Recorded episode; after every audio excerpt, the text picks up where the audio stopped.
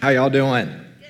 Good. It's so good to see the kids in here worshiping with us. I like that addition to it. And if you don't know why we're doing that, it just thinks it's a good thing for kids to grow up seeing their parents worship God and singing those songs with them. And sometimes when we have them separated the whole time, they never get to witness their parents singing and enjoying and doing that as a family. So that's one of the adjustments that we've made. And that's why we're doing it because we want to encourage that influence that parents have on their kids. So I think that's a really cool thing. So to see how many of them are in here is also a good thing. It reminds us how many kids we got out there and what a responsibility we've been given as a church to steward that gift that God has given and entrusted to us.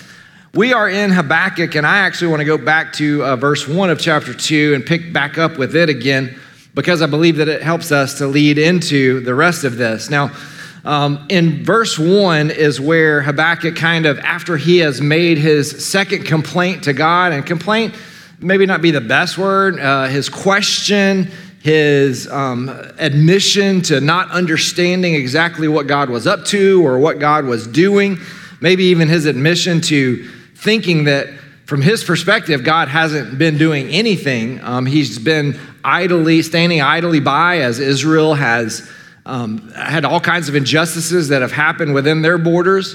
So the whole book starts off with Habakkuk kind of focused on his own people, going, God, th- these people are so wicked and they are intolerant of the covenant and your ways.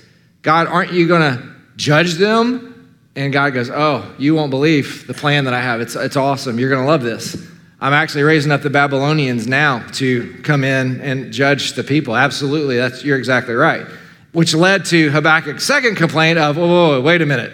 I mean, I agree. Uh, that's where I started. Yes, they need to be judged. But wait a minute, God. You're going to use the Babylonians to judge the people and and and there, there's god there's a difference there do you not know how bad and how wicked the babylonians are they they devastate cultures that they take over they kill everybody there they take women and children and men prisoners and make them their slaves and anybody who's not strong enough to work they just kill them they leave people to starve to death i know that our people need to be judged but how are you going to use them to judge our people and it's almost like his, his whole doubt of God has changed to a whole different kind of doubt. Like the first time, he was just doubting God's involvement, that God was standing idly by while Israel was just being so blatantly rebellious to the covenant.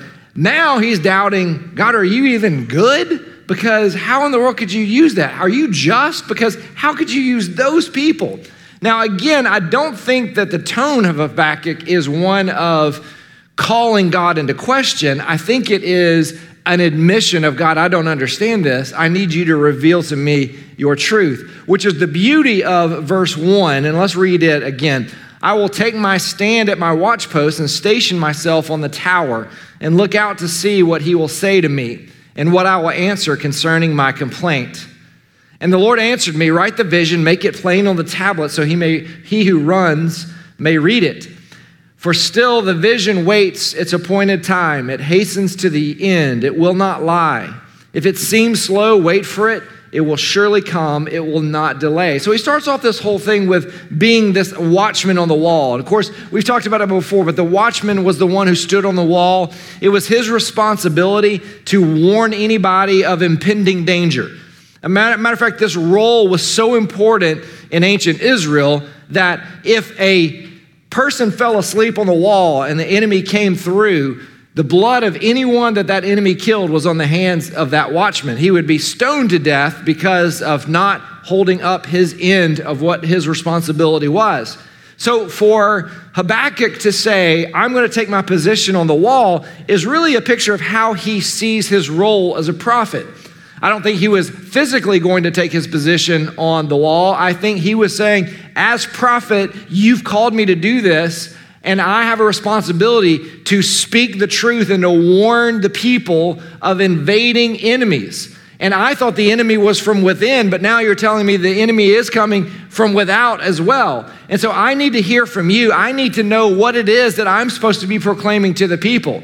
Is there any way for them to avert this danger? Is there any way for them to get past this or prevent this from happening? What is my message that I need to proclaim to my generation? I think the image of the watchman on the wall is very indicative of our responsibility today as Christians.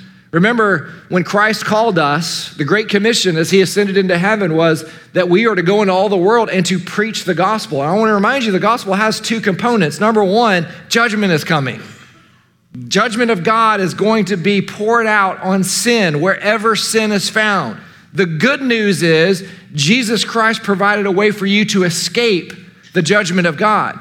But the good news doesn't make sense if there's not bad news. And I think a lot of times in our American culture, especially within the church in the American culture, we focus so much on the good news being forgiveness and, and being heaven and being the rewards that we have that we forget that there was bad news that made the good news necessary. And that bad news is still prevalent. Matter of fact, it is the message that we've been handed as followers of Jesus to proclaim to the world there is a day of judgment coming and it is getting faster and faster in its approach to us today. And if we take seriously our call to be watchmen on the wall, then we have to be the prophets to the world around us. You say, well, that message really isn't all that popular in our culture. Welcome to the life of a prophet, okay? If you go into the Old Testament, you find out that Isaiah and Jeremiah, no one ever listened to them. Matter of fact, both of them were probably drug out. They were um, beaten. They were like within a, an inch of their lives. Uh, people wanted them dead.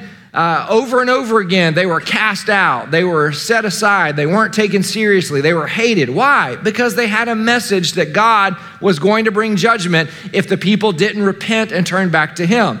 Now, I'm not saying that we all need to get bullhorns and go to the corner of university and airport and just start yelling things at people as they drive by. But I do think it is serious for us to take into consideration where has God placed you and who has He given you influence with that you need to be relaying that message to them. It could be your neighborhood, it could be your own family. It could be um, the, the place that you work. It could be the school that you go to. I don't know where that influence is, but as you go, you need to take the message of both the gospel that Jesus Christ can be um, the forgiver of sins for us, can mitigate us of our uh, consequence of sin, the eternal consequence that we don't have to experience eternal death, that we can be forgiven, that we can have the promise of heaven. But the other side of that is if we refuse that, there is a judgment day that awaits and is fast approaching when the wrath of God will be poured out on all sin wherever sin is found. So, again, I think there's so much to this that we have to make application to our own day. We're not just studying uh, something that happened a long time ago, we're studying something that God gave to us because it is current for our day and our time. I'm not sure if Habakkuk knew exactly how the Lord was going to respond to him in his second complaint. I don't know if he was standing there fearful of God's response. I don't know if he was just anxious, wondering what God would say or anticipating that. Uh, I don't think he was prideful, but I, there could have been an element of pride where he was thinking, well, I just presented a really good case to God. I'll, I'll see how he answers that. I don't get that from that, but I don't really know exactly what he was expecting. But verse 3 tells us very clearly that he waited. He waited. Man, that's always a good thing to wait on God. It's always a good thing when you've presented a request to the Lord in prayer to wait on Him. But you know, waiting can be a very difficult thing for us to do. Matter of fact, it was the theologian St. Thomas the Petty who said the waiting is the hardest part. And so, uh, some of y'all will get that later. But anyway, uh, the whole point of it is when we pray, a lot of times, how many of y'all know somebody who, when they end their prayer, says, in Jesus' name I pray, amen. You ever heard that? I don't know how you spell that exactly, but a lot of people love to end their prayers that way. And immediately when they say that, they open their eyes and they go about their business. We in our American culture have lost the art of meditation. Uh, and again, I know some people get freaked out by meditation. It's, it's, it's in Scripture, it calls us to it. Be still and know that I am God. What does that mean? It's talking about meditating on the Word of God. The scripture says, meditate on the Word of God day and night.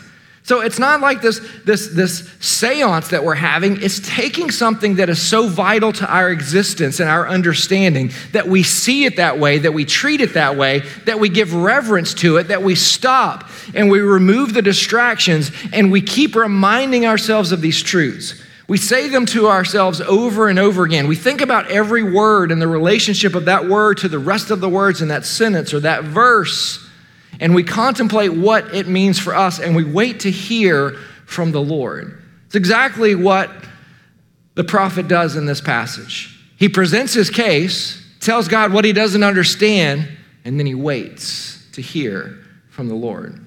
I don't know how many of you have something going on in your life that is happening right now that you don't understand.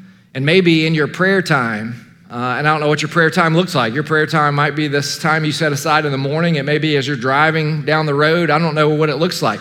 But maybe in your prayer time, you've presented this case to God. Lord, I don't understand this. This is what's happening. Here's what I see. Here's what I want you to do. But you haven't done this. Lord, why? What's going on? Uh, in those moments, you have to wait to hear from the Lord. God, in His grace, provided Habakkuk with an answer. He provided him with a vision, and this vision radically changed Habakkuk's perspective and his attitude, as well as his outlook on the whole situation. His vision really becomes the focus of these next couple of chapters, all of chapter two and a good part of chapter three. As Habakkuk has journeyed through this process, he's gained an incredible change in attitude. He's gained an incredible change in his outlook on the situation that he sees. He started this whole process when you go back to chapter one, confused, bewildered, downcast, doubting. God, I'm not sure that you're good. I can't see your goodness in this. Lord, it seems like you're sitting idly by and you're letting wickedness just run rampant. I don't understand. And yet, by the end of this, he becomes hopeful, he becomes emboldened, he becomes worshipful and he becomes faithful to the calling on his life. Why? What happened between the first part and the second part? Is it that God answered his question? No, not fully. I mean, God gave him some answers, but not all the answers that he wanted. But what happened was he heard from the Lord, and God answered enough that he knew how to proceed forward from that day forward, going through the difficult circumstances of his life. How about you today? Are there any situations in your life where you find yourself in the initial position that Habakkuk found himself in? Bewildered, confused, downcast, doubting God, doubting some aspect of God's character. Don't you want to be hopeful? Make that transition to be emboldened in your faith, worshipful in your relationship with God, and faithful to the calling that God has put on your life? What are those situations in life where you find yourself wanting to hear from God? Hey, you know what the advice is from the text? Wait. Wait patiently on the Lord. Listen. Spend time in silence and solitude. Let His word speak to your heart. How did he get to that second perspective? How do we get to that second perspective? Two things that we see in the text. He beheld the glory of God and he believed the word of God. We find that as we go through. We're not going to have time to get to those verses today, but you're going to see that in, in next week when we get to the rest of these verses that he beheld the glory of God. God allowed him to behold his glory, and God gave him his word, and he believed in the word of God. So he believed it. I love how one author stated it. He said, When you behold the glory of God and you believe the word of God, it gives you faith to accept the will of God. You know, the will of God is hard to accept for some of us because it's not what we would will for our own lives. But to be able to accept the will of God for your life when it's difficult for you to understand, the way that you proceed with that is seeing the glory of God and believing the word of God and walking in faith in those things. Look at verse 2 of chapter 2. And the Lord answered me, Write the vision, make it plain on tablets, so he may run who reads it. So God told Habakkuk two things right here. Number one, write this down. Okay. Number two, make it plain. First of all, he said to write it down. Why did he tell him to write it down? To make it available. Two reasons. Number one, to make it available to show everyone that what the prophet said came true. Everything that he said was going to happen happened exactly the way that he said it was. This is to validate that this was a prophet of God and that his prophecy was from the Lord. These were the very words of the Lord that he was sharing with the people. Write it down so it can be confirmed later. But there's a second reason for writing it down, and that is this because it's not just a message for that generation. This is a message, Habakkuk, for every generation that will ever follow in humanity, including ours. The reason it's written down and included in our copy of Scripture is because this is a message as much for us today as it was for the people in the day of Habakkuk. We need to embrace the truth and the application of this passage. Uh, the writers of the New Testament did. Hundreds of years removed from Habakkuk, they included passages from Habakkuk as they addressed the people of their day and time.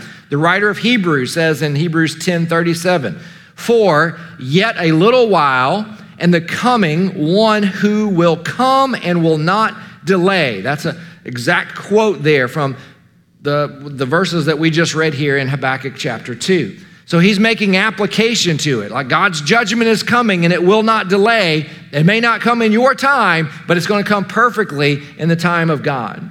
So not only was he to write it down, the second thing he says is to make it plain. God wanted them to know exactly what was coming. He didn't want it to be hidden. He didn't want it to be mysterious. He didn't want it to be in, in, a parable or a riddle. He said, make it very clear so that anyone who reads it knows to run because the wrath of God is coming. I want it to be plain as day that anybody who walks by and reads it, there's no confusion about it. It lets them know exactly what is coming. See, today we don't need to get caught up in all the endless debates of how God's judgment is going to be visited on sin. But what we need to focus on is the clear and sobering message that it is coming and it is just a matter of time. God is never late, He never delays. His response is always perfect and it's always right on time according to His calendar. And that is the message that we have. God will not delay. He will answer and he will do the things that he said he will do. Now, I want to look at the contrast that's presented to us in verse 4, because I think this is really the meat and the crux of this whole book. I think the whole book pivots right here at verse 4. Behold, his soul, and talking about his soul is the one that's the wicked one, his soul is puffed up. It is not upright within him. But now we're talking about a different person. The righteous shall live by his faith. So it gives us a comparison of two different people here. One of them is arrogant, one of them is proud, one of them is, is puffed up. And because of this, their soul is not upright within them. And then he contrasts that with the righteous, and the righteous live by faith. So what we have here is a comparison of arrogance and righteousness or another way of looking at it is a comparison of pride and faith. And it is clear that for Habakkuk at least, the prideful were the Babylonians. That's who he understood them to be. Nebuchadnezzar, the king of Babylon, was prideful, he was arrogant. These were a very prideful people. They were arrogant, they were the puffed up ones. They thought that they were the ones that had all the power. They were the ones that they thought they achieved great things by that power, by their might, by their ability. Let's not forget what King Nebuchadnezzar faithfully said from his rooftop of his abode. Daniel chapter 4, verse 30. And the king answered and said, Is this not great Babylon, which I have built by my mighty power as a royal residence for the glory of my majesty?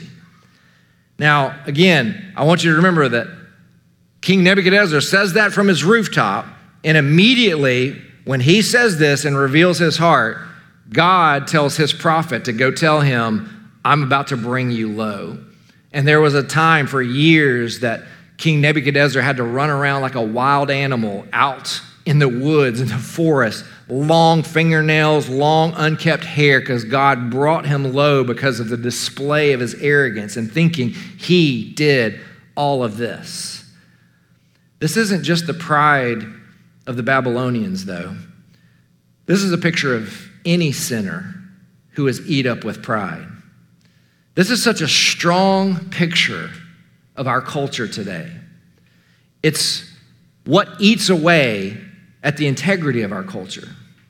I want to remind you that in our culture today, we call this Pride Month. I want to remind you that the scripture says pride goes before destruction.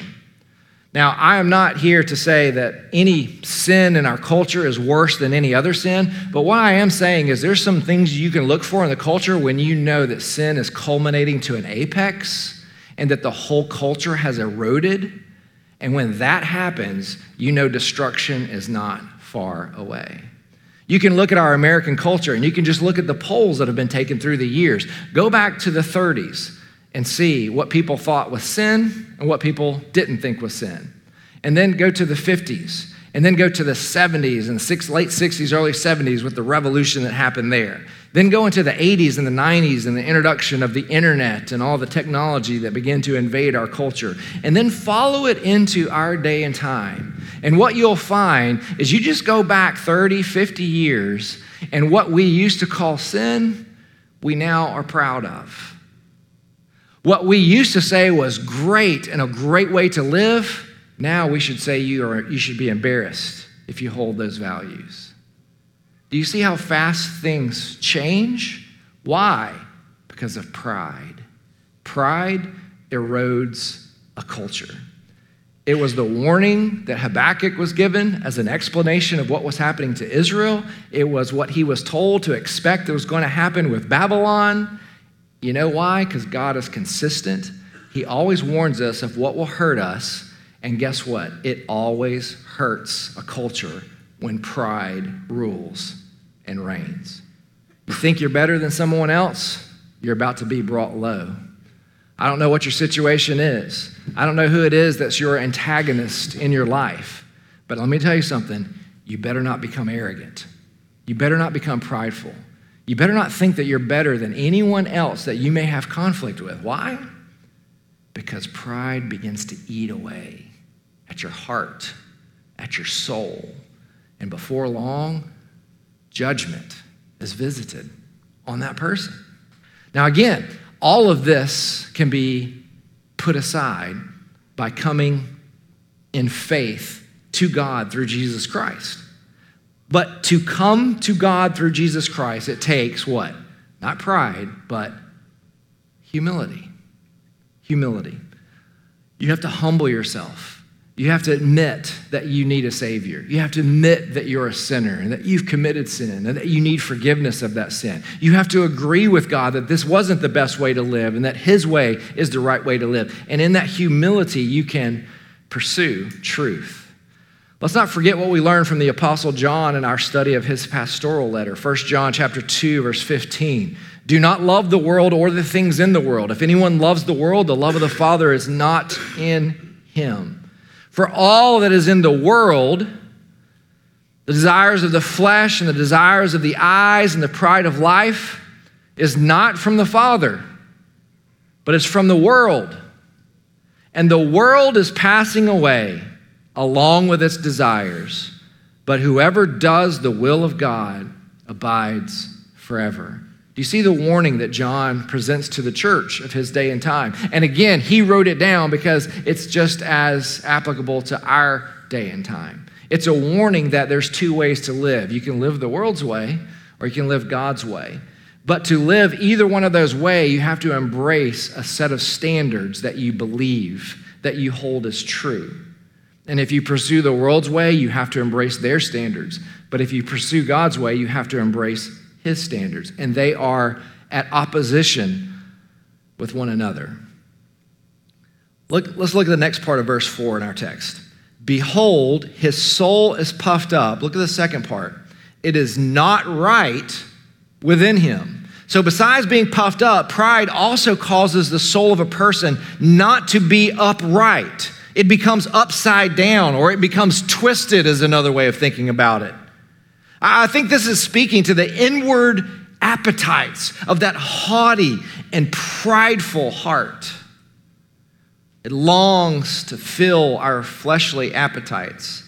But since nothing in this world can completely do that, it becomes more and more twisted, more and more upside down, even for them. Think about this. What the scripture points to is that when pride rules in our life, we say no to God and we say yes to the world's standards and pursuits. But the problem is, we've all been created with this appetite, this desire to go deeper and deeper, to be fulfilled at a deeper level. And what happens is when we begin to pursue those things of this life, they can't answer that to a deeper level. There's only one thing that can, and that is God, because He's endless. He's infinite in every aspect of his character. So, no matter how much of his grace you experience, you haven't experienced the depth of it. There's still another high that you can hit with God. There's another high that you can hit with his knowledge, with his power, with his grace, with his mercy, with his justice, because he's unending. And that's what that inside of each human desires for something that gets deeper and deeper the further you go. But what happens is when we take our attention off of God and put it on the things of this life, we try and answer that appetite with things that can't fulfill it. And so what happens is we aspire to go higher and higher and experience this high, but what we actually do is bring ourselves lower and lower and lower. Thus, the addictions that are a part of our culture. Uh, the addiction basically is just a sin that is unchecked for so many of us. I mean, it is pursuing something that was gratifying at some moment, but yet it's not gratifying anymore. So we have to go deeper. Or in the sense of maybe sexuality, it gets more twisted or more dark because what used to satisfy doesn't satisfy anymore. Why? Because the things of this world were never meant to continue to satisfy us. The only thing that can satisfy us is a relationship with God. It's the only thing that has no end to its depth. It's the only thing that is infinite in every aspect of its being. God is the one who can satisfy the desires of our hearts. Think about this. I love how one author said it. They have to convince themselves that something they once thought was wrong is now right. That's what happens when pride rules in your heart. You go back to our just our history in American culture. Think about what was wrong and right in the 30s and 40s and 50s and even 60s and 70s. And then you look at what is called right and wrong today, and they're almost antithesis of each other. They're almost the exact opposite. Why? Because to continue to pursue the desires of the flesh, you have to convince yourself that what you used to think was wrong is right, and what you used to think was right is wrong. It's the only way that you can continue down that path. The point that the prophet conveys here is that what God hates, the proud love. He goes on in this passage, he gives us a list of five woes that God condemns. And these really, if you go read them, we're going to get to them next week, but if you go and read them, I encourage you to do it this afternoon. Go look at each one of them. The, the, verse will start with woe to, and then it'll continue on why there's a woe to that group of people. And, and, and the whole point of it is it's a picture of the fallen heart, it's a picture of fallen humanity. And the point, again, that Habakkuk is conveying to us is the degradation that happens in human culture when we take our eyes off of God. Listen to how Peter describes what we have been saved from as Christians.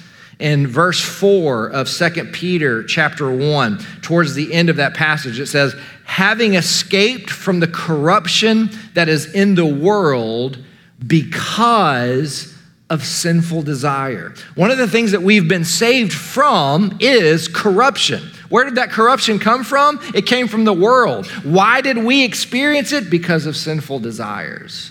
We had these desires that went unchecked. We fulfilled them through the world standard, and it led to corruption. Have you ever noticed that the things that are the most egregious in rebellion against God are actually pictures of insatiable appetites? Now, again, there's not any sin that's any worse than any other sin when it comes to offending a holy God.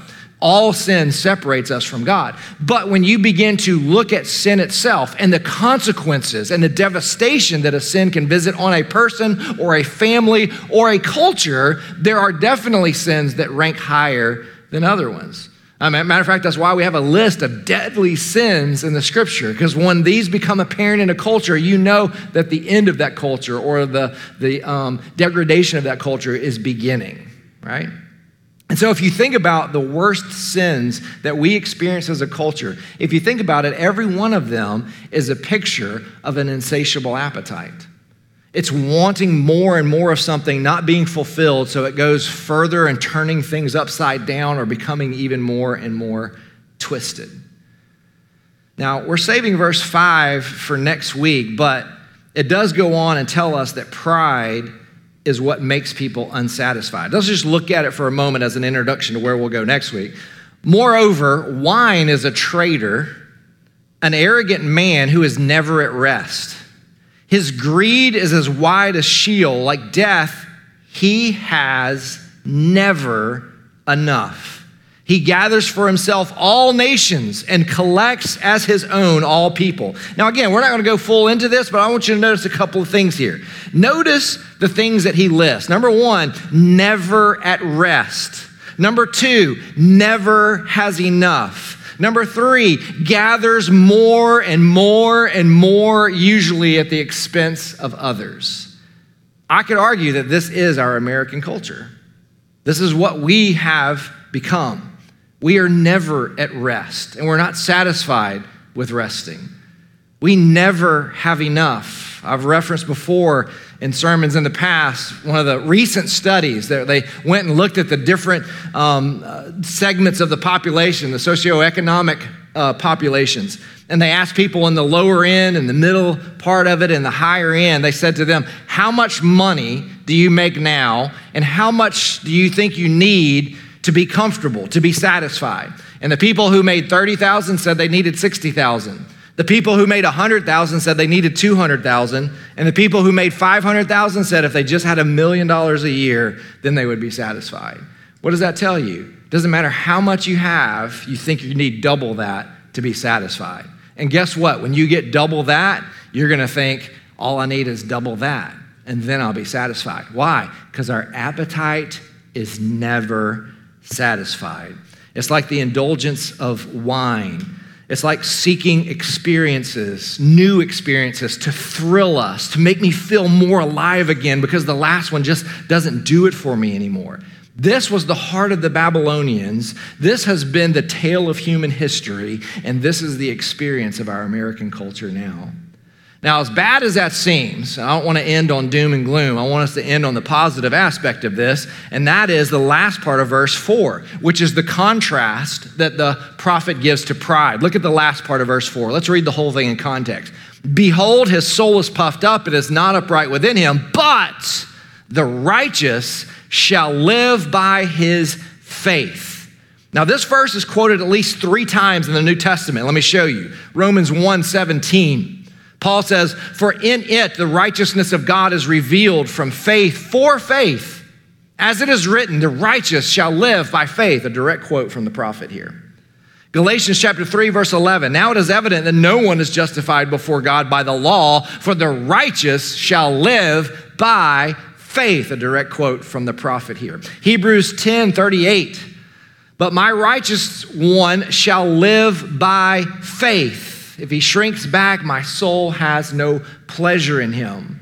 So, again, what is this calling us to? That there's something about what makes us right before God, has nothing to do with our religiosity, has nothing to do with our actions, has nothing to do with what we do. It has something to do with what we have taken hold of, what we believe, what we have faith in. And if you think about it, this really is the turning point of the book of Habakkuk.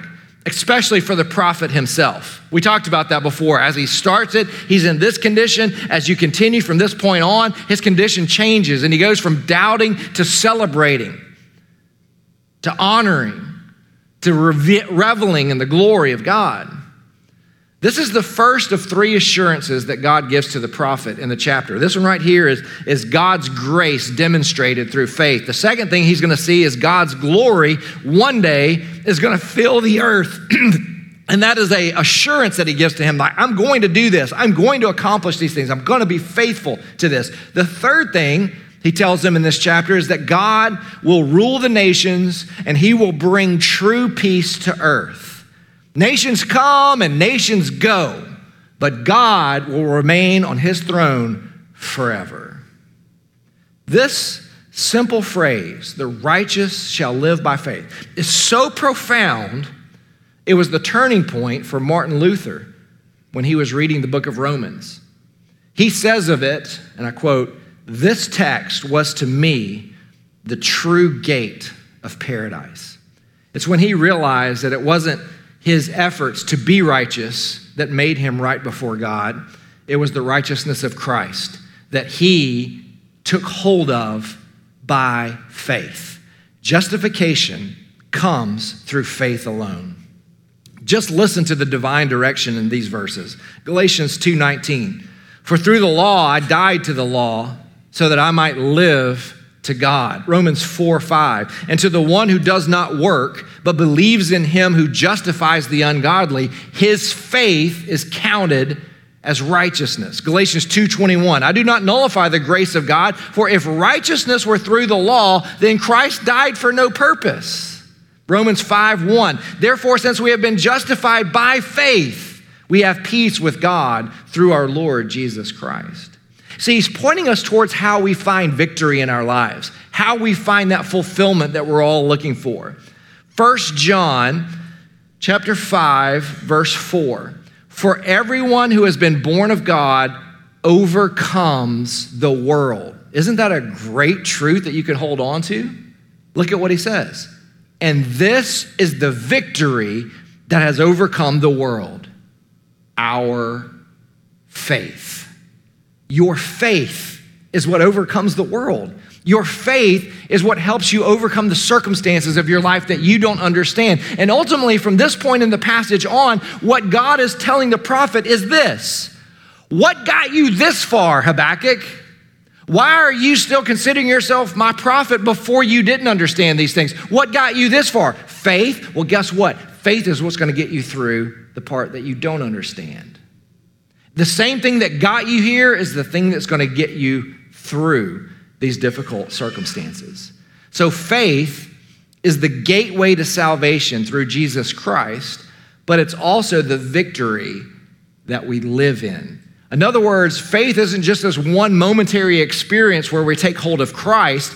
Ultimately, what these writers are saying is that faith is what gets us through daily difficulties. It's what we live, it's how we live in victory from day to day, despite the circumstances of our life.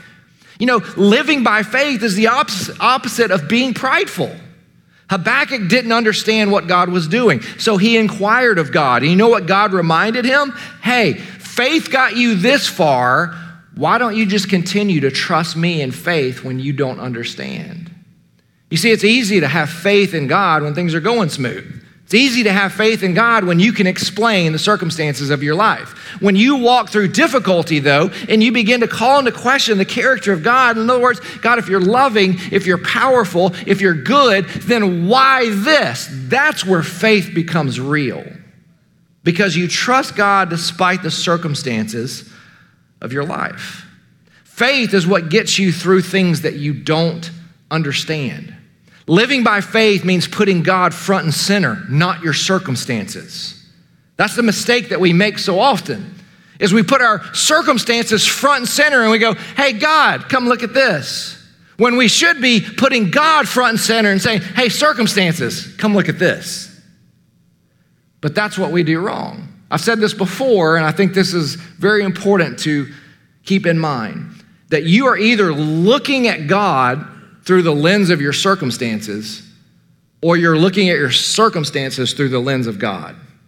And depending on which one of those you're doing, is what's creating the results of your life. What I mean by that is this if you're looking at God through your circumstances, you're saying, God, why? Why are you not providing? Why are you not good in this situation? Why are you not demonstrating your power? But when you reverse those two and you look at your circumstances through your relationship with God, you say, God, I can't wait to see how you show yourself in this. God, I can't wait to see your faithfulness in this. God, I can't wait to see how your character is, is brought glory through this circumstance. You see, you don't call God into question, you anticipate and you wait for God to show himself strong on your behalf. You see the difference in those two? And it's all about what you make front and center, what you give your attention to. It has well been said that faith is not believing in spite of evidence it's obeying in spite of consequence. Let that sink in for a moment. Faith is not believing in spite of evidence, it's obeying in spite of consequence. Faith says, I know it's not popular. I know that I'm not going to be lauded for this, but I believe that this is what God has for me.